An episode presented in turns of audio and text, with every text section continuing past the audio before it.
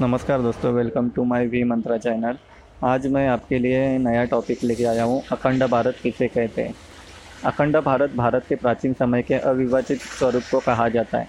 प्राचीन काल में भारत बहुत विस्तृत था, जिसमें अफ़गानिस्तान, पाकिस्तान, बांग्लादेश, श्रीलंका, बर्मा, थाईलैंड शामिल थे। कुछ देश जहाँ बहुत पहले के समय में अलग हो चुके थे, वही पाकिस्तान, बांग्लादेश आदि अंग्रेज़ों से स्वतंत्रता के काल में अलग हुए।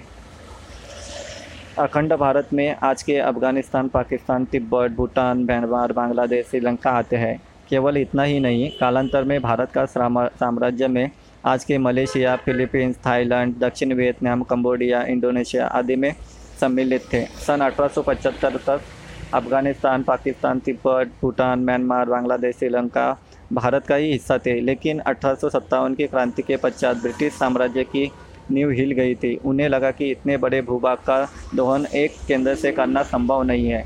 एवं फूट डालो एवं शासन करो की नीति अपनाए। एवं भारत को अनेकानेक छोटे छोटे हिस्सों में बांट दिया।